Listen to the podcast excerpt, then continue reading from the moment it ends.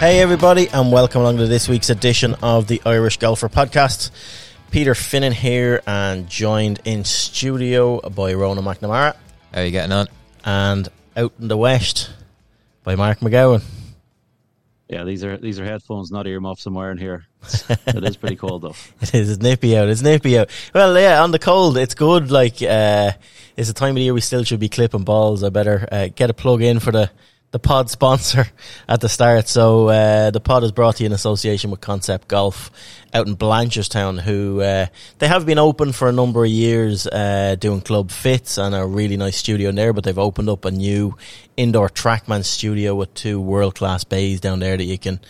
Uh, do everything in in in house. So I was down there during the week as well for sort of a, a soft opening, looking at some stuff for next year as well. And what Mark O'Mahony has done down there is is really class. So they do have like membership options over the winter and different things like that. You can log on to conceptgolf.ie and check out all that they have. So like they've like I've said, they've membership stuff, and you can just buy gift vouchers any even there as well. And the vouchers will cover you for custom fits, for any equipment you're looking at doing, for using the Sims, for rental, for all that sort of stuff. So pretty much covers everything and lessons as well. So there's not much they don't do. Wait, me or Mark? Jesus, lads, you are slow off this the, the mark first, today. This is the first time the remote pod has let us down. Has let us Tui is just sitting there staring blankly at me in the screen. Well, to be fair, I can't see Mark, so I can't nudge in ahead of him. But uh, Yeah. no, like it's the type of weather to get yourself stuck into a bit of TrackMan. Let's be honest. Like, when is this cold snap going to go? Like, golf courses closed for the last couple of weekends, so you could do a lot worse than go down to Blanchardstown over Saturday morning. Yeah, exactly. No, something to do, something to do. But no, plenty to plenty to discuss this week. Anyway, it's meant to be a slow time of the year. Normally, this is the time of the year that you're like looking for stuff to do. But the last few weeks have just seemed absolutely relentless with stuff coming at us, and we had more leaks during the week about other things that we'll get into on balls and rollbacks and governing bodies having their say and stuff. But this week, I suppose, predominantly in the good news stuff was all about Tiger and Hero World Challenge, and uh, yeah, great to see him back. I don't know, did you did you get to catch up and watch much golf? Did you watch much, Mark? Yeah, I watched a good bit of the hero. Um, yeah, I mean, Tiger, Tiger looked pretty good. I mean, I mean, obviously his scores are scores are pretty irrelevant, really. I mean, look, it is a twenty-man silly season event. Uh, so what exactly what scores he shot every day were never going to be the big so, sort of story. It was it was going to be kind of like, is he able to swing freely? Is he able to walk freely? Uh, you know, we've seen we've seen him in the past come out and have decent enough rounds at the start of a tournament and over the course of the weekend, the the wear and tear. He's kind of look, you know, he's gone from looking half decent on Thursday to looking like a, you know. Washed up fella who were fearing the worst for on Sunday, but there was none of that this week. Really, he, I mean, he he moved pretty much the whole way or the same way the whole way through throughout. Uh, still still hitting it hitting it plenty far off the tee, uh, bombing it out there, hitting. I think its longest drive of the week was 370 yards. Now you are talking pretty big fairways, and it's you know it's generous. It's a resort. It's a resort Yeah. golf course, Driving But, range golf. um, But at the same time, look, it's it was it was all positive. I mean, where he where he struggled the most were was kind of in, you know maybe on around the greens, and he had like a couple of you know a couple of bad sort of mistakes with wedges in his hand, you know that sort of thing, uh, which. I mean, that's all stuff that, that you know that you can tidy up, that you can clean up and improve on, and you know each each start. And if he if he makes if he makes the starts that he was that he's been talking about next year, um, you know all that that rust should be mostly eroded like by the time say the Masters comes around. So uh, all in all, extremely positive week for on, on the Tiger front. Yeah, definitely not. Like it, the, the only negative, like there's very, there's not that it's a negative. Like he's rusty. It's just, like I couldn't believe it was his his eighth tournament in three years. That's all that we've seen of him when they were going through the stats. But like the only thing that he'll go away disappointed about, like I know you're playing against some of the best players in the world that are playing a lot of golf this year. He ranked last in strokes gained approach, which is probably the only negative he'll take away. His iron play wasn't as sharp as he would have liked it to be, and that's normally a huge strength of his finding greens. He he missed a lot of greens this week, um, and uh, yeah, when he did, but he showed so much for a guy coming back off the injuries that he's had. Um, yeah, it was it was class to see him. Like you know, he's only he's only out the gate. That walk to the golf course yesterday morning that I stuck into our Slack channel on, like guns out. He had the vest on. He carrying that red t-shirt and all. Like is it like is just flexing of the highest order, and that pretty much sewn up Pip for twenty twenty four already as well. So it's just it's funny to see the biggest shock of that was that the baseball cap he was wearing was actually forwards. He didn't have the, the backwards cap on. and Charlie beside him limping as well, limping in beside him with his gas. we'll have that in a few weeks' time now. Charlie walking like an eighty-year-old trying to copy the dad. But yeah, I, all the other all the other mannerisms down. So. Yeah, I agree with Mark uh, in general there of his assessment of Tiger. Like there was plenty of flashes that it looked like he was, you know, still able to play golf, which obviously he is. But um, Friday, the second round was quite eye catching, like four under through seven. I think a lot of people would have been tuning in thinking, oh, Tiger's going to roll back the years here and go on a serious charge up the leaderboard. But obviously, he kind of faded on the back nine uh, all four days, really. And like, it's one of those, like, I think he was always going to look pretty good this week. It's a it's a Mickey Mouse golf course, like it's a flat terrain resort, you know, the usual nonsense you get this time of year. And like he'll play the PNC as well. He'll look great in that, obviously alongside Charlie. It's what he does kind of start of the year in 2024. Like you're going to play different conditions, difficult conditions, different courses, you know, lots of ups and downs, undulations. That's when the real acid test is going to be. Obviously going to Augusta as well. But like it was quite relatable uh, if an amateur could ever relate to Tiger Woods, it's probably this week. You know, you're coming back after winter break, dusting off the rust as we all will be doing in a few months' time, and you're hitting these shots. You're like, oh yeah, I can still play And then you're just doing mind-boggling, stupid things are like costing your scores. So it was good and the bad and the ugly from Tiger, but like he did beat Will Zalatoris by 11 shots, so there's always that as well. Another man coming back after injury. He beat two lads this week. That's the thing. He beat Zalatoris and he beat, what did you say, the US Open champ? Wyndham was behind him as well. Yeah, yeah. Ah, so it, yeah, it beats 18th out of 20. It's, it's better than any of us would have done.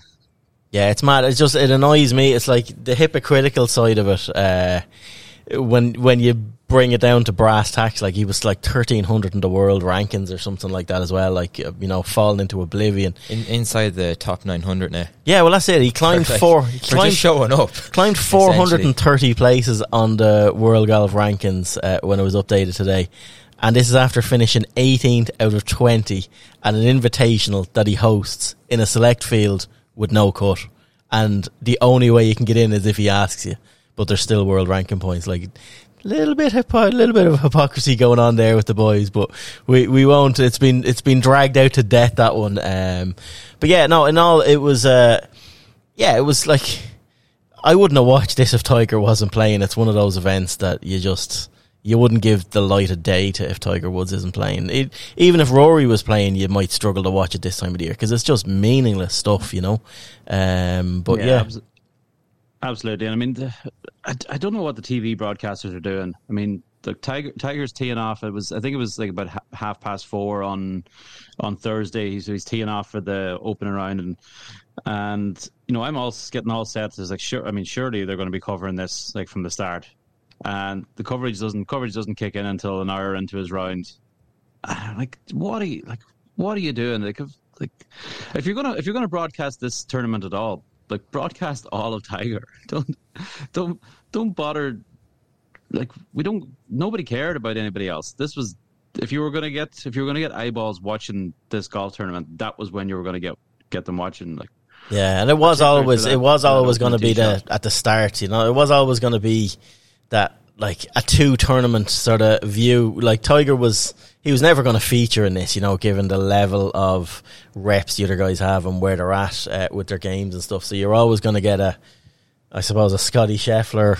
It turned out Sepp Straka put on a bit of a charge as well yesterday, but like you had the Tiger show quite early, and then you had the actual tournament kicking in um, afterwards. It was one thing that was good. It was good earlier in the week. Pace of play was actually good where earlier in the week, but then it went brutal at the weekend. Like it's just, yeah, it's another thing. But I like the the I was wouldn't have any complaints about the um, the actual broadcast itself, how it was done. I thought McGinley done very well actually for his first week over stateside. He fit in well. He does well. He's letting the natural grey come out now as well. I see, with some interesting messages in our WhatsApp groups. All the, all, all the all the weeks he's beside uh, Brandel Chamblee are catching up on him now. Exactly, gone white Yeah, as a they- ghost They now. must, have con- they must have confiscated his uh, just for men going through the airport security. No, but he done well. I thought he done well, and he'll, he'll be a huge asset to that if he does, because he's so relatable this side of the water. It'll enable Sky to do more, sort of um, not outside broadcast, but use that feed a lot more than they do, and it's much better than going back to some of the stuff they serve up in the studio there. Oh, for for sure, for sure. I mean, yeah, McGinn. Look, he McGinley's a natural in that in that arena. Like he's, I mean, he's such an accomplished talker. Um, I look, I was I was actually quite critical of him sort of a few years ago when he'd, he was probably only cutting his sort of teeth in the commentary commentary game at the time. Um, but I mean, any of those criticisms, like he's, you know, are long are long gone. He's, you know, he's improved drastically. He's he's one of the most. He's I think he like he's one of the most well read, studied of the guys that are that are doing broadcasting. I mean, it, like he knows exactly what he's talking about when it comes to players. He's not just playing lip service to somebody's. Oh, this guy's a great putter or something like that. And, you know, and then Yeah, he backs the it up. will tell you different. He knows he knows exactly what he's talking about now. He's become he's probably the best in the business at the moment. So. Uh, I, I would be surprised if he doesn't end up taking that chair full time and uh, Yeah. No, so would I. So would I. It's uh, but looking Yeah, up at the top of the leaderboard, like away from Tiger as well, it's just Scottie Scheffler at it again. You know, so the way he kind of had this tournament in his control the whole weekend. It was, it was, it, it's, it's a real Scottie Scheffler. Like it's pretty boring watching him play. There's not. I, I hate saying this because it's just we've done it over and over. It's like the live chats from last year. It's just over and over, same thing again. But like he did the same again. Just you know, like looking at his stats from last year again, and it was highlighted so many times on the. Um, it was highlighted so many times on the broadcast as well. Like finished first in all of the categories a bar putting, and he's 161st on putting. And they made the valid point: like if he can get himself to the 70th best player on tour, he is going to dominate the season coming up if he keeps the rest of his stats the same. It's just can he keep everything the way it was stats wise in his strokes gained off the tee, approach around the green? Can he keep all that uh, going in the same way? And like on this week's performance, it says absolutely yeah he can, and he did it at ease. I mean, his, his temperament is so good as well. That's, I mean, that's there is no there are no metrics to you know to judge that. There's no strokes gained strokes gained mentality, but I mean, he's so he's just so good in that in that department. He, you know, any any mistakes, he just kind of brushes them off. Never follows a bad shot with a, with another bad shot. Uh, he's he's the closest thing to a machine we've seen since Tiger himself, really, and it's it's pretty worrying for the rest of the for the rest of the field. If he does, if he if he finds he's got a new putter in the bag this week, he's been working with Phil Kenyon for the last couple of months now as well. So on his slight change in technique and stuff, if he starts putting the ball in the hole with more regularity, the rest of the guys are in big trouble. Yeah, yeah. No, it is. It's, it's a good night situation, but I know. What do you think of Scottie, Ron? Yeah, we're looking at it on the TV, just watching the highlights. Looks like he has the Japanese putting grip that everyone's talking about. Looks like he's a bit of that going on. But um, yeah, I'd, I'd agree with Mark. Like if he can improve his putting even just marginally, um, and even like maintain the level with his uh, approach play, like to green, he'll be a pretty formidable figure again. Like it's it's mad to think we've talked about him sort of underachieving this year. That was the third win of the of the year. Like obviously his first win since the player, so I suppose in relative terms that is a bit of a drought. But um, I suppose he was kind of due one in this event as well. He'd been runner up to Viktor Hovland in the last two years at the at the Hero World. Um, yeah, like he's the second player to win or finish runner up in three consecutive years. Uh, first man since Tiger Woods actually. So there's a nice link there. Um, yeah, like it was, it was the first time he played since the Tour Championship as well, like on tour outside the Ryder Cup. So he hadn't played for a long, long time either. And you, I suppose you wouldn't really have of guest, but like he finishes the year with just ridiculous consistency, like thirteen top fives, uh, seventeen top tens. I know you're you're all but guaranteed a top ten this week, but still, like it's phenomenal stats for a man who will probably look back on his year as underwhelming. Yeah. in a way, even though he did win the Players Championship. Yeah, no, definitely. Like, suppose wrapping it up on the um, on the hero, there was some some interesting stuff happen. I don't know. Did you both come across the Morikawa thing with sneaking the old green reading book in and getting a two stroke penalty there? Go on, Uh, Matty Fitz. during round three. Yeah, Matty Fitz ratted him out. That, I thought that was brilliant when I when I heard that yesterday that Matty Fitz actually ratted him out to the ref uh, after the third round, sort of asking a few pointed questions about well, what's allowed, what's not allowed, because.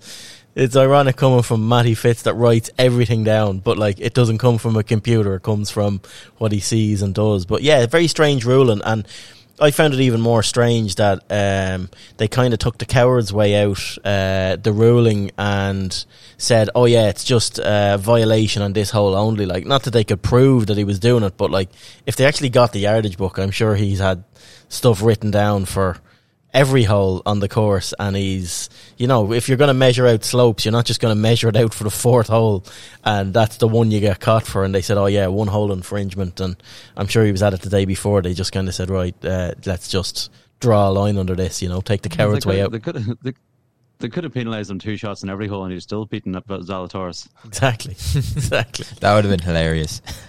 But um, yeah, I thought that was funny though. But yeah, it's another one of these quirky, strange rules that, like, yeah, it's not illegal to actually use one of these uh, measuring devices on the putting green. It's not illegal to write stuff down uh, that you're recording. It's illegal to transfer it onto your um, actual stroke saver that you're taking out on the golf course. So anything that's written down there has to be from personal experience, from your eye, from your feels, notes and stuff like that. It can't be from a third party source like uh, of any sort of machine or uh, measuring device or anything like that. So interesting. Yeah, that's it's Yeah, one I of those golf things that's just like another stupid rule because like surely to get the information from the uh, viewing device, whatever he was using, surely that would speed up play rather than the caddy, you know, stepping it all out and doing all sorts of aiming techniques and what have you. Like surely, like it's it's just a weird one. It's just it's a nonsense rule again. Like we we'll come into potential rules in a, in a moment, but it's just another one. You're like, what's the point? And the one hole penalty as well on Sunday. He was clearly been doing that for the three days beforehand. Like, Yeah, yeah, yeah. No, it is. It's a bit. It's a bit crazy, but like, yeah. I think that's it from the hero. Any other takes from the hero, Mark? Well, on on still on that on that one, it, at least it was good to see a player actually getting penalised for something rather than them taking rather than taking the complete cards way out. Uh, I mean, we saw it at, at the Masters earlier on this year with with Brooks and Brooks Koepka when he was quite clearly signaling what club he'd use to to Gary Woodland, and you know, I mean, okay, you needed you needed Koepka to admit to doing wrong and everything, but I mean, he just he just denied it, and things moved on. I mean, th- like professional golfers skirt the rules on a lot of on a lot of things. Um, we see we see it with backstop, and we see with it. There's a ton of ton of different things like that where they sort of go to the edge and maybe a little bit beyond, and they're not they're not punished for it and everything. So fair fair play to them for for actually enforcing the penalty this time. Now all we need them to do is start doing it for slow play, and you never know. Might, Game might get a hell of a lot more watchable. Yeah, exactly, exactly. No, but um, moving on from that, like it's, it's disheartening. I, I like I had this conversation with uh, with someone over the weekend as well. I find it very disheartening looking into uh, what we've just had this weekend. So, like elite golf, professional golf, it, it's it becoming harder and harder to work it out, to plan it, to see what way the game is going. But like this week, for instance, we had two of the games most historic championships were played this weekend with the Australian Open and the South African Open, and most of the best players in the world are all off playing an exhibition match in the Bahamas. Like it's it's a sad indictment as to where we're going. It's kind of linking us into the Aussie Open and the um, South African Open, but we'll we'll start off with the Aussie Open. I suppose we'd we'd uh, a fair few runners and riders in this ourselves, but uh, yeah, Joaquin Niemann anyway came out like late charge, got a nice late eagle. I don't know if you watched any of this. I watched actually a bit more of this than than other golf over the weekend. It was a really really good tournament. Um, but yeah, it, it's it's nice to see the R&A recognizing tournaments like this, legacy tournaments, and giving away spots into the Open through the Open qualifying series down here at the uh, the Australian Open. But the Masters have to take a look at themselves as well, and if they want to be supporting global golf in the way they say they should, take some of the spots from the PGA Tour that like every week on the PGA Tour pretty much gets you into the Masters. And look at, I know Harrington highlighted this issue about two or three months ago said that like these legacy tournaments need more support from the governing bodies and the majors are the only way that you can do that is access to the majors. So the R&A did it at the Australian Open. It, the Masters committee really need to step up, I think, on this and start adding uh, players in and uh, just giving more recognition to these type of events because they're struggling for fields. Uh, without getting the LIV players back, like they're struggling for fields. I mean, even the fact that you had the South African Open and the Australian Open both uh, running simultaneously, um, you know, they're obviously taking. If you if you took the combined fields from the two of those and put them into one, you know, you're talking about it. You're talking about an extremely good tournament. Then, yeah. you know, okay, you're not you're you're not still not going to have many of the top twenty players in the world, or probably none of the top twenty players in the world there, but they're the the two of them would be really really good, really competitive tournaments, and uh, like some of the higher standard events on the on the DP World Tour. But the fact that the two of them are on at the same time in absolutely miles apart from each other, uh, it's it really took away from the two of them. Um, but that said, it was a great week for LIV golfers. Yeah, well, that's it. Like Joaquin Niemann again. Like you've Dean Burmester doing the double in South Africa, then Niemann goes and does what he does. Not quite enough. Looking at the stats of it, like he came out and he got a top ten last week. He's won uh, this week then at the Australian Open, and it's still not enough to get him inside. Like his goal was to get inside the top fifty at the end of the year. He's up now to 59th on that. But like, I haven't heard, I haven't seen him hit a shot probably this year. Uh, he is one of the biggest losses to LIV golf uh, that was like right. Like I know we complain week in week out about oh yeah, some of them were past their sell by date. Some of them. Are, this is a guy that was right in the peak. Like the stuff that he'd done in Riviera the season before, and really burst onto the scene, and, and how, how good of a player he is. Kind of missed. I've missed a year of his career now, and it's only when I seen him you know, going about his business around uh, the Australian Open and winning when he needed to win, when he knew he had to win to give him a chance to get that top 50 it's uh, yeah, it's it's sad to see, and hopefully all this Jon Rahm crap will will sort it all out, you know, and and uh, these boy, boys will get in a room and, and earn something out that works for professional golf the whole way across the top, and not just the money man. Yeah, he was a little bit under underwhelming on LIV this season. I was just looking at his, at his uh, results there this morning. So I think Niemann had, I think he had one uh, seventh place finish was his best result. Maybe had like two or maybe two other top tens, and then you know, the rest of it was, I think he finished 24th or 23rd on the money list or something like, so he was well, or in the rankings, so he's well down the list. He just didn't have a, didn't have a great year. Now that happens to, that happens to players anyway. You know, it happens to players no matter where they're playing, they have dips in their, dips in their career. But, I mean, he's an enormous talent and it's only a matter of time before a player like that generally, or will gener- sorry, generally, you know, start to, start to show it again, start to you know, just rediscover the form we all know they're capable of. Cam was on home home turf as well this week. Uh, didn't have the tournament he wanted, but he's still there thereabouts. You know, up there. Had uh, four good days, and he spent a couple of them with Irishmen. I know you were covering that running over the weekend, so yeah, that was pretty cool. Like uh, he played with Conor Purcell and Mark Power in the final round, but he ended up playing 36 with, with Conor. They played on Saturday as well, and Conor matched him on the Saturday with a 69.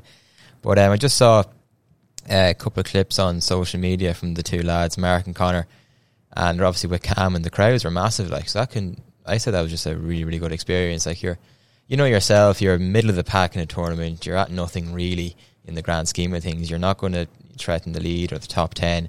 You can kind of go through the motions without, you know, really entertaining anybody. But like the galleries were three and four deep, watching them, like, because obviously Cam, I'd say, is still just a massive draw out there. Even I know they've Minwoo Lee uh, won last week and he was flying, and Adam Scott was in contention as well this week. But I'd say Cam just trumps the two of those lads put together really at the moment. Um, he obviously won the LIV Adelaide thing, I think, as well. So I'm sure there's a lot of love for him still from that. But like, I'd say the experience for the two boys, the two Irish lads, was really, really good. And look, was a I suppose a nice little thing for them to end the year on as well to play an Open champion. It's not every day that happens. Yeah, it's pretty class. It is class. I don't. Did you watch any of that, Mark? Very little. I watched the I watched the last the last couple of holes. So I watched Niemann having it what's sticking one in close for Eagle on 18 and then missing it to win the tournament and then giving himself exactly the same putt in the playoff. And I thought, well, it was a, nearly a carbon copy because um, what's the sorry, the Japanese guy that's uh, Hoshino. he beat in the playoff. Hashino. No, Hashino. yeah. I mean, he he nearly he did a carbon copy hitting into the bunker and got up and down for birdie. Thought thought, oh, Niemann's gonna Niemann's gonna miss this one again. We're gonna go back, but in fair, fair in fairness to him, he definitely learned from the first one and stuck it away. Uh, that's pretty much all I saw of it. Shame yeah. to admit. No, it'll be good to see, it'll be good to chat. I know that's Conor Purcell's last tournament of the year now, isn't he? He was chatting to you, so um, yeah, it'll be good to chat to the boys about that experience, and that'll put them in uh, you know, it's a good good learning experience to play in front of those crowds and, and, and feed off that and just see where you stand. And Mark Power's got some great experience over the last couple of months again. Like, and he is one that you would like to see feature in a tournament very soon, and I think he actually will. You know, so uh, yeah, no, it's, it's, it's really good to see. Brendan Lawlor finished second as well in the uh, ISPS All Abilities uh, sort of G4D equivalent over there as well. Um, yeah, a good week for him. He's off to the States now, I seen, but he finished a uh, couple of shots off uh, the lead. Uh, the winner was home player Lachlan Wood, who's kind of dominated the All Abilities uh, game in Australia over the last year. So um, it was his first big win, really, sort of an international field in that way. And yeah, he seemed he seemed pretty happy with that. But Brendan seemed pretty happy by the last round. They were played paired together in the last round as well, and um, Lachlan just went under par, which is serious uh, considering the crowds.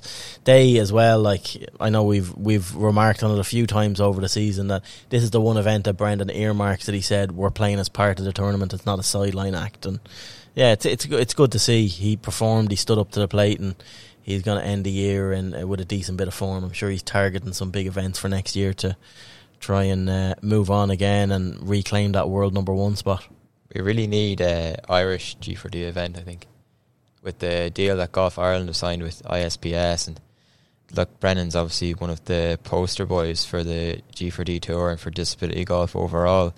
The G4D event they had up in Galgorm obviously will be gone now because that's moving on. So there definitely is a spot to be filled for, for next year. And just looking at the schedule uh, for for 2024, this was obviously part of the 2024 schedule. There isn't one for Ireland next year, but like surely something needs to be done to get one on the on the calendar. Yeah, I'm sure they'll be looking at the the Irish Open and Royal County Down and trying to squeeze something in there or doing something like they don't really have many opportunities. That's the thing. Um, that event would be one uh, that they could target, but yeah, no, definitely they do. But no, it's good good to see Brendan finishing the year off strong. Anyway, um, the South African Open then Who cares? yeah, it's right. Like uh, Dean Bur- Burmester. in fairness, too, and back to I back. I always like to see a home winner, a couple of a couple of home wins in a row. In fairness, but uh, now he's another player. When he went to LIV, he was on the cusp of that top fifty. He was kind of breaking his back to get into the Masters this year. Just gone, didn't get in. He's like, right, feck it, I'm off the LIV. I'll see you after. Uh, he's still 77th in the world. In fairness, like he's still one of the probably one of the best South African players at the moment out there. Uh, it's always weird when you see them with their blazer on, lifting the trophy, and they still have the. Who does he play for? The Stingers or yeah, yeah. the South African crowd? Like he still has the cap on as as they always seem to do. But uh, no, look, a good win. A pretty shocking field though. In fairness, it's just a like, home field. It's just South African yeah, players. It's all the Sunshine Tour lads. Yeah. And I was interested to see how Matteo Manassero got on actually, and um, he was actually going quite well but a 73 72 over the weekend, done him out, but he still got a share of fifth place. But um, That young guy Schaefer as well. he's He- one to watch for next year. Matteo Marco Penge as well, twelfth place. Like he'll, I think he'll go well next year. Yeah. But like, yeah, just I what Mark was saying there about two historic tournaments having pretty poor fields. Um, like we can give out about the Australian one, but the Australian one kicks this one out of the park. Like this field is terrible. Yeah, no, it is. No, enough said. Enough said. We won't. We, we won't dance on the Springboks anymore. Um, but yeah, like the biggest thing that's happened away from off the golf course, then like getting into stuff now. Like it's all speculation, but it's been leaked from proper sources, and you have players kicking the shit out of each other on Twitter all weekend. It's all it's well. all because Erica gave Rory back his Twitter login. Yeah, that's where it's all gone yeah. now. He's allowed. Sean O'Flaherty needs to step up to the plate now and take that phone back off Rory.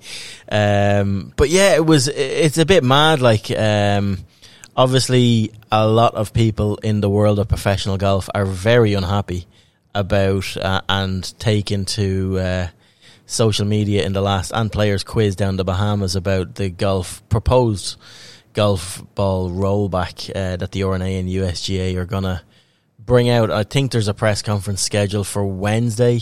So um, yeah, I don't know. It, it could drop. It'd be funny if it dropped the same time as Jon Rahm signs for LIV.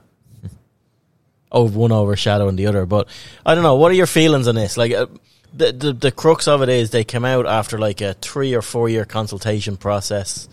Um, they have come out earlier on this year. They come out with uh, bifurcation. Uh, they were looking at this, having separate balls. People lost their shit over that. Um, rightfully so. They've went back, in my opinion, and they've come back with something that's a little bit better. And they say, right, if we're not going to have different balls for this and different balls for that, then let's all let's roll it back for everybody. Now, I think this is the right thing to do, and I know I'm kind of, I don't know, am I on the right or the wrong side of this argument? But um, yeah, basically what they've come back with now. So 317 yards is the most that the ball should be able to fly um, around their testing. And when they released these things at the start of the year, it was done from a swing speed of 120 mile an hour. They've actually upped that now to 125 mile an hour, but left the 317 the same. So, um, you know, it's going to be a long, drawn out process of bringing this in. Uh, reports, leaked reports are saying 2028 for the pro game, and we'll have an extra two years after that for the amateur game. So this is a long way away, and it's it's a long way away. But even now, releasing it, it's it's probably too little, too late. You know, the horse is bolted, but. I don't know. What did you make of all of the uh, stuff that came out over the weekend, uh, Mark? What did you think of that? Well, I was when they when they did um, make the announcement earlier on in the year that they were planning the, the bifurcation, as you said. Uh, I was, you know, I was for that. I thought that was a good. I thought that was a good idea, a good, a good compromise. Um, but look, if if that wasn't going to if that wasn't going to work, then then yeah, I'm all I'm all for this. I mean, look, I'm 100 percent behind the idea that the ball the ball does go too far. It's it's plain to see. It's black and white. There's um, all like there's so many of the skills have been taken out of the taken out of the pro game now, as opposed and they're just just mashing the ball as far as they can and then hitting it from there. Uh, we've, we see very very few long irons getting hit in professional golf now, and the only sort of time we see them the odd time on a par on a par five. We see them an odd time on really long par threes, but like to me, when I go and watch professional golf or watch elite players playing golf, watching them hit a long iron is one of the most impressive things in the game. I'm sure they all like the sure the, the distance they hit their drivers and everything is is incredibly impressive, but to watch the, watching them strike a long iron is second to none to me. Just the the control, the flight, the, it's it's incredible to watch, and anything that brings that brings more of that into the professional game is can only be a positive. But I think I do think that this is the best the best uh, a better one than the bifurcated model because there are so there's so many amateurs that are hitting the ball every bit as long as Oh, ridiculous! as long as the pros. I was on, like the other day. I was up at Concept Golf, not to get the plug in again, but I was. I was up there the other day, and in the bay next door to me, there was a guy hitting the ball. Now this guy was six foot one, six foot two, well built guy, guns out on show, and he's hitting his driver, and I'm looking at it, like you could hear the crunch of it, got talking to him, watching him hitting balls, and he was getting a ball speed of 189 mile an hour, and a club like it was just frightening. Uh, listening to it, seeing it happen, like that's he was getting more more carry distance, more speed than Rory McIlroy would. Uh, on his on average as well. Like he was constantly hitting these numbers at like hitting these balls at two two spin, one eighty nine mile an hour uh, ball speed, and God only knows what club head speed. And uh, I asked him what does he play off? Twelve. I like it's too easy for a guy like him to rein it back slightly and still be so far ahead and get. And this is where uh, like there's such a responsibility now. Like we talk a lot about the pro game, and we have pros losing their shit over the weekend about stuff that like really they shouldn't like. They should just accept and um, yeah, it's affecting their livelihoods, but it's it's the future of the game, and it's for everyone. It's the same sort of rules coming down. But what the R&A and the USGA are having to decide on now is what do we want the future of golf to be? What do we want golfers? What le- what like what skill sets in the game do we want to reward? And it's becoming quite clear the last decade, especially, but the last twenty years since you know really since the launch of Pro V and stuff like that, that the golf ball is low hanging fruit to try and limit that. And I'm hoping it's the first in a number of different things that they look at. So the golf ball is rolled back, driver like driver heads need to be curtailed on certain tours. Yeah, it's fine for weekend hackers like us to be out um, using 460cc heads, but like it should be nowhere near that for pros on tour and stuff like that. And they're easy things that they can do, but like yeah, the days of like when I see guys like Keegan Bradley come out having a meltdown over the weekend over this and saying it's affecting his career and this is the second time because he was really affected swing wise by um, the long putter when they brought the broom handle stuff in, but. And then you've Rickie Fowler coming out saying, "Oh, like this was a problem 20 years ago," and giving out about it now. But like he's kind of he's kind of winning. Like he, he's talking himself out of his own argument. If it was a problem 20 years ago, it's a bigger problem now. And it's only going one way. It's only getting worse. Like I've, I've hit the golf balls that some of the manufacturers, your Callaways and your TaylorMades and all that are bringing out for next year, and already they're faster. Like without going into any detail of what they are, we're under embargo and this, that, and the other. They're longer, they're faster, they stay in the air longer, they stay in the, and, and it's just it's it's distance and it's control distance, it's controlling spin, and it it's gone too far. And that's a rant of mine now, but it is. I just think it's gone too far, and uh, yeah, putting the handcuffs on this. It should have been done 20 years ago, and it's a pity more focus wasn't on this sooner, and it's a pity now, timing wise, with everything else that's going on in professional golf. Um, like professional golfers just seem to be really, really unhappy across the board um, at the top of the game and having a problem with everything. And oh, the world's against me, but they're still going away with tens of millions a year. Most of them, you know, way at the end of the year. But uh, yeah, it's it's it's a responsibility of the game that the governing bodies need to implement, and it's just a start. And if anybody wants to see a common sense approach, yeah, you can go for the, you know, Rory went a bit too heavy into it, I would say. Uh, some of the other guys have gone really heavy into it. Padraig Harrington, look at the tweet that he stuck out yesterday. That thread, very he's a, he's kind of against it, you know, by him, but he said it's easy to roll back on the roll back and try something else. Something needs to be done. He was all against the grooves when they changed U grooves, V grooves back in the day, and he was outnumbered on that, and that was a massive part of his game. He had to adapt, and um, yeah, he, will admit that that was for the better of the game uh, from that move to here now, and like it's it's just going to be interesting to see. But definitely, if you if you don't understand what's happening here, or don't understand what's going on, or why Padraig Harrington's a good sounding board, have a look at the thread that he sent out, and that'll teach you everything you need to know about this. Yeah, and what Harrington said on that as well is Harrington like, acknowledged his own bias in it. Mm. You know, like he said, yeah, the the changing changing the grooves negatively impacted him, so he was against it. Um, but I mean, like, so like, all the, all these the all the pros that are coming out and talking so uh, so vocally against against any ball rollback, like of course every single one of them is biased.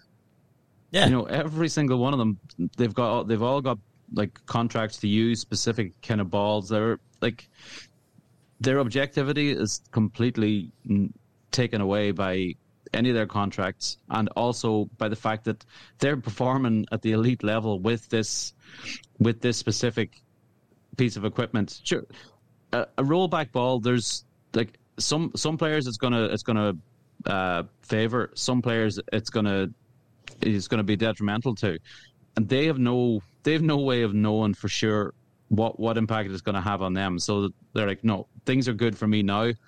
I don't want anything to change. That's I mean, but that's only like that's only common sense. Yeah. I mean, we would we would all we would all react the same way if if there were things that were going to like possibly be negative towards us. That's why the players are the least credible source on this. You can't you can't you can't take well, no, because it's self it's self interest. Yeah, it's self interest, and it was interesting for me with um, Keegan though that when he came out and said Srixon made him up some golf balls based on that, and he was hitting it like 30, 40 yards shorter, and this is not fair. But it's going to be across the board, you know. So the way you're still percentage distance, the percentage difference between you and the longest player on tour is still the exact same. You know, you can work out yeah. other areas that will get that. You can do it it's it's really the amateur game. Like I'm not really, I'm not really, I don't really care about pros hitting it as far like and doing what they're doing because it's a circus. The pro well, game is a circus. Well, that 12 handicapper you were talking about up in uh, concept golf with his 189 yeah. ball speed. I mean, let's the fact that he's playing off 12 means that he's not he's not hitting that dead straight down the middle every no. single time. He's caved four driver faces this year. He said he caved four driver faces. His, his misses are going to be like a health hazard to neighbouring houses, the people three fairways over. Like, ah, Jesus, Mark, you can't be calling his misses a health hazard. no, but no, I agree with you. No, he said he, he said he'd often drive par par fours and three jag, walk off with pars as like soul destroying stuff. But yeah, it's it's creeping more. But that's all. Like that's what I was hitting at earlier on about the um, you know, and uh, like people saying that it's going to have such an effect on the amateur game, and uh, you know, it's it's just when golf is growing and when golf is at booming at it, and you're putting handcuffs onto it and stopping people doing this. But like, there's too much emphasis on driving the ball in the amateur game anyway. And like, you look at Arccos or look at any of those tracking systems, and you go and you delve into their data, they will say that the number one area to improve your game is just hit the ball further. It's common sense, and uh, like so, like it's the easiest well, like, way to go about. What, this. what would you rather be hitting as an amateur? Would you rather be, say, out of the rough, hitting a five iron or hitting an eight iron? Oh yeah, naturally you want to hit an eight iron. Yeah, naturally. But if the if if you know that like it's not going to do that to us, it might do it to you, Ron. You're swinging at 110 mile an hour on average, right? So your average that you're well above average on that. You're a scratch golfer. Like I'm not. I'm swinging like eight, seven, eight, nine mile an hour slower than you. Ah, you need to hit the gym, Pete. I won't. Yeah, I won't. Um, I won't see as much of a difference in this new ball. And then, like eighty percent of most amateur golfers swinging between eighty and ninety-five mile an hour, you're going to see no difference in the ball. Yeah, but like Harrington actually made a good point about this on his Twitter thread it's it's a long thing to get through, but it is it is worth uh, committing to. Um, like he's talked about the members, um, members clubs, and you know your your casual, you know, weekend player, someone who hits the ball maybe you know two hundred yards, two hundred and twenty, whatever it is. Like they're the they're the quickest players because they know they can't reach the green the next one. They just go up and hit it again. Yeah. So he because he was saying about um, at the Masters the, at the second tee, which I've actually never noticed. Maybe it's just because of the television but um, there's always a 20 minute wait on the second tee at the Masters because players are waiting for the green ahead. And it's a blind tee shot as and well. And it's a blind tee shot. Yeah, yeah. So, like, little things like that are, are interesting. Would dialing back the ball for amateurs speed up play? I don't know. Maybe, maybe. But um, it's almost contradictory to roll it back for amateurs because, you know, amateurs need the distance. A lot of amateurs, you know, don't go to the gym are going to lose distance anyway with age, whereas you know the pros can kind of keep it up with their training and everything like that.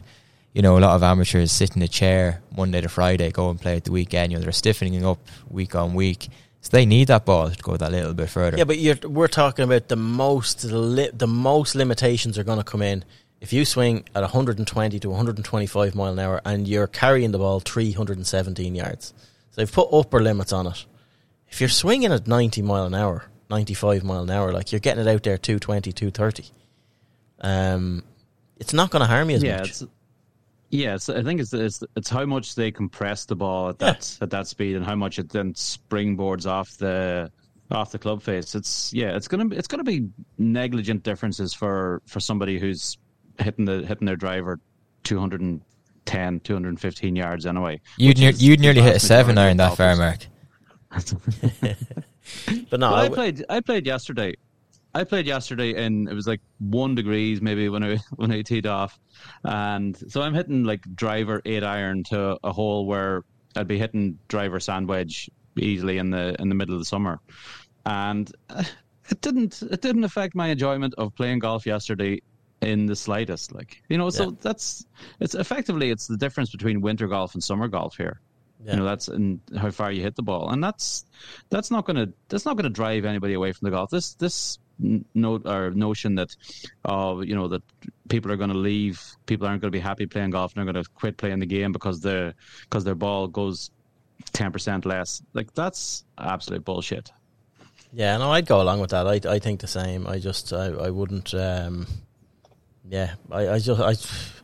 It's it's it's we're a lot. We're like we're speculating a lot on a lot of things, but um, like we said, this isn't out yet. It isn't done, but like you can read between the lines on it. But yeah, it's uh, yeah. I'm just I'm I'm kind of I'm interested to see. I hope they don't just come out with just the rollback and they say that they're looking at other areas as well. That they like they kind of let the genie out of the bottle 20 years ago when they were looking at putters they should have been looking at balls and driver heads and sizes of heads and stuff like that. Like the, you take a driver now like they've COR limits they've MOI like they've limits across everything uh, to get a club head conforming and uh, with face and and um, deflection and stuff like that and materials. So there's already a lot of parameters there but it's not enough. And uh, it's definitely not enough in the top end of the game. And I want to see professional golfers tested more. I want to see more artists in the game. Like a, what a professional golfer is now. Like I think a lot of the guys on tour are just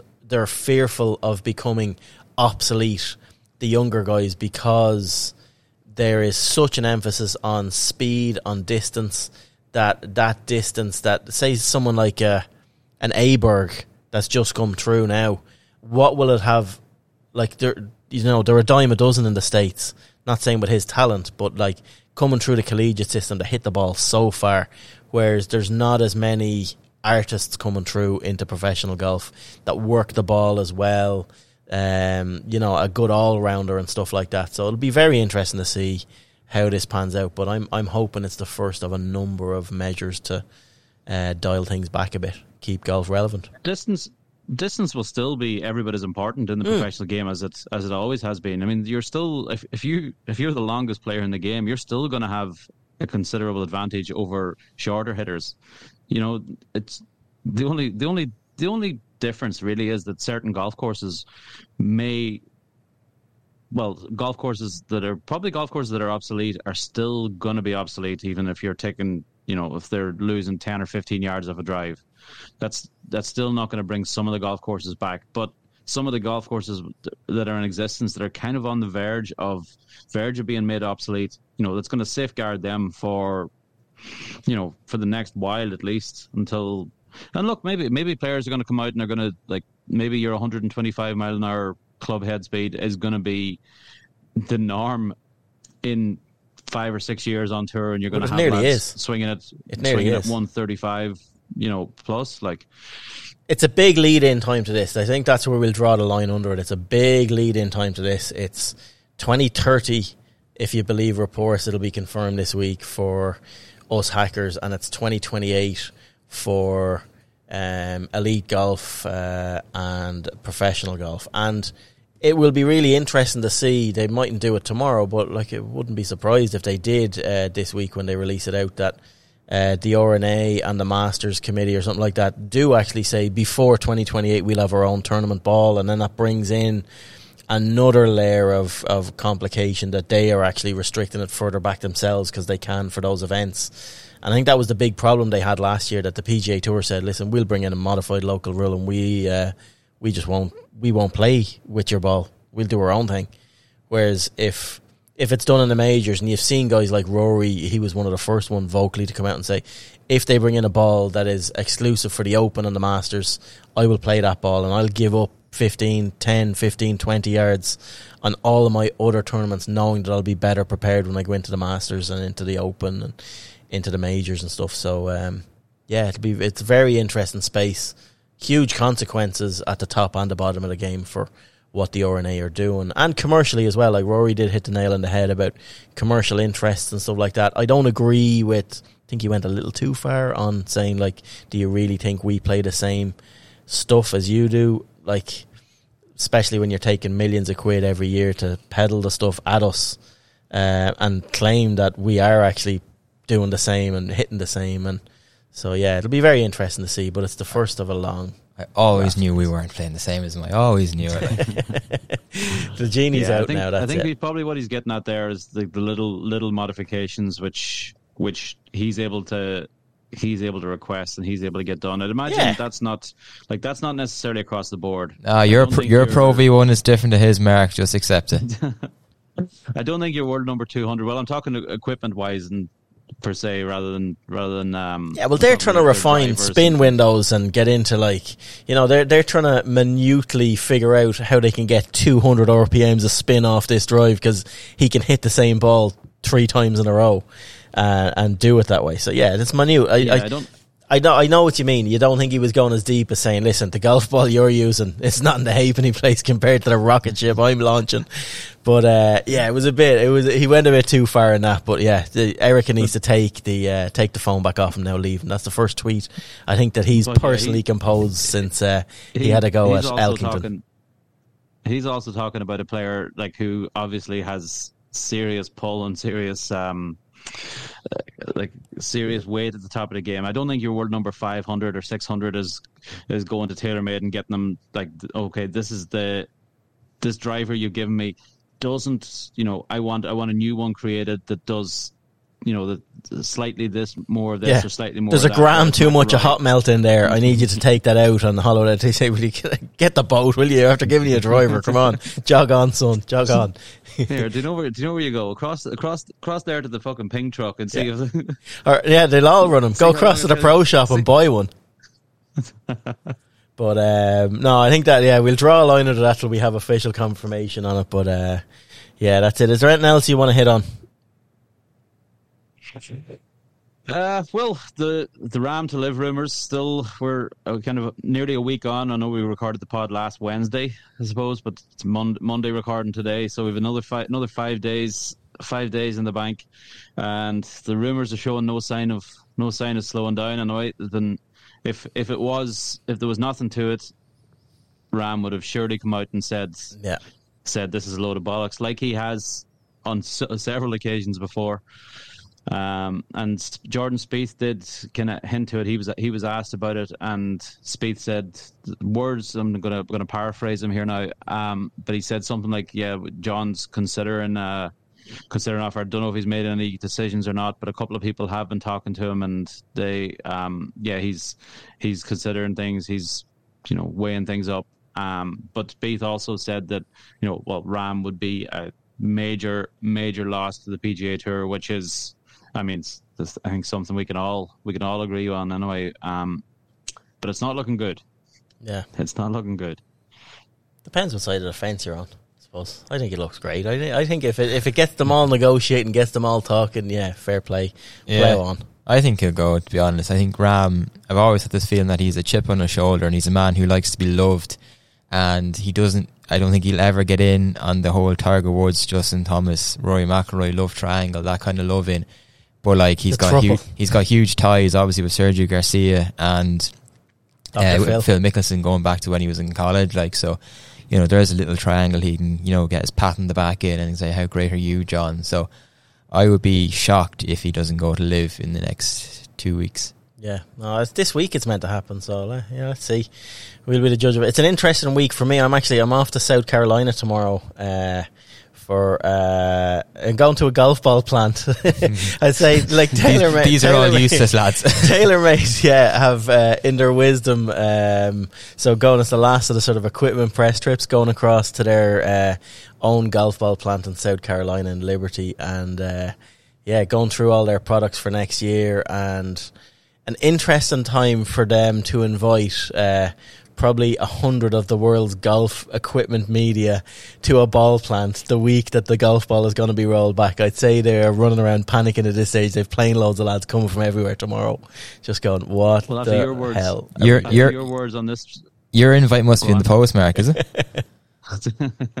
Yeah, I hope they don't listen to this they have to- podcast. I'm like, yeah, I'll, I'll be asking about it straight. Yeah, what, what, what's what's going on? What, what what are your plans for this? Do you have any uh, do you have any rollback balls you can borrow? I can borrow off you.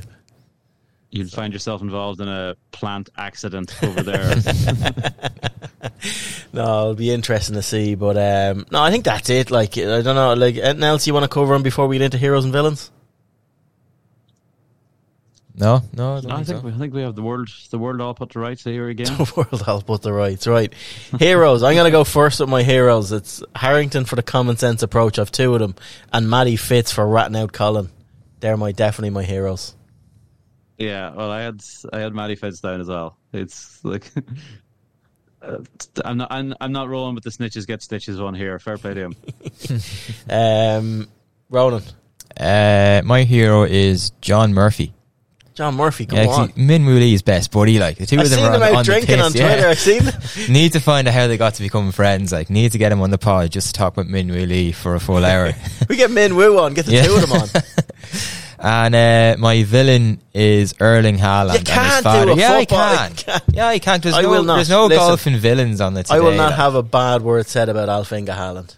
Roy Keane should have finished the job when he had the chance. No, David Go Weatherall for the did. crotch. Go for David the crotch. did.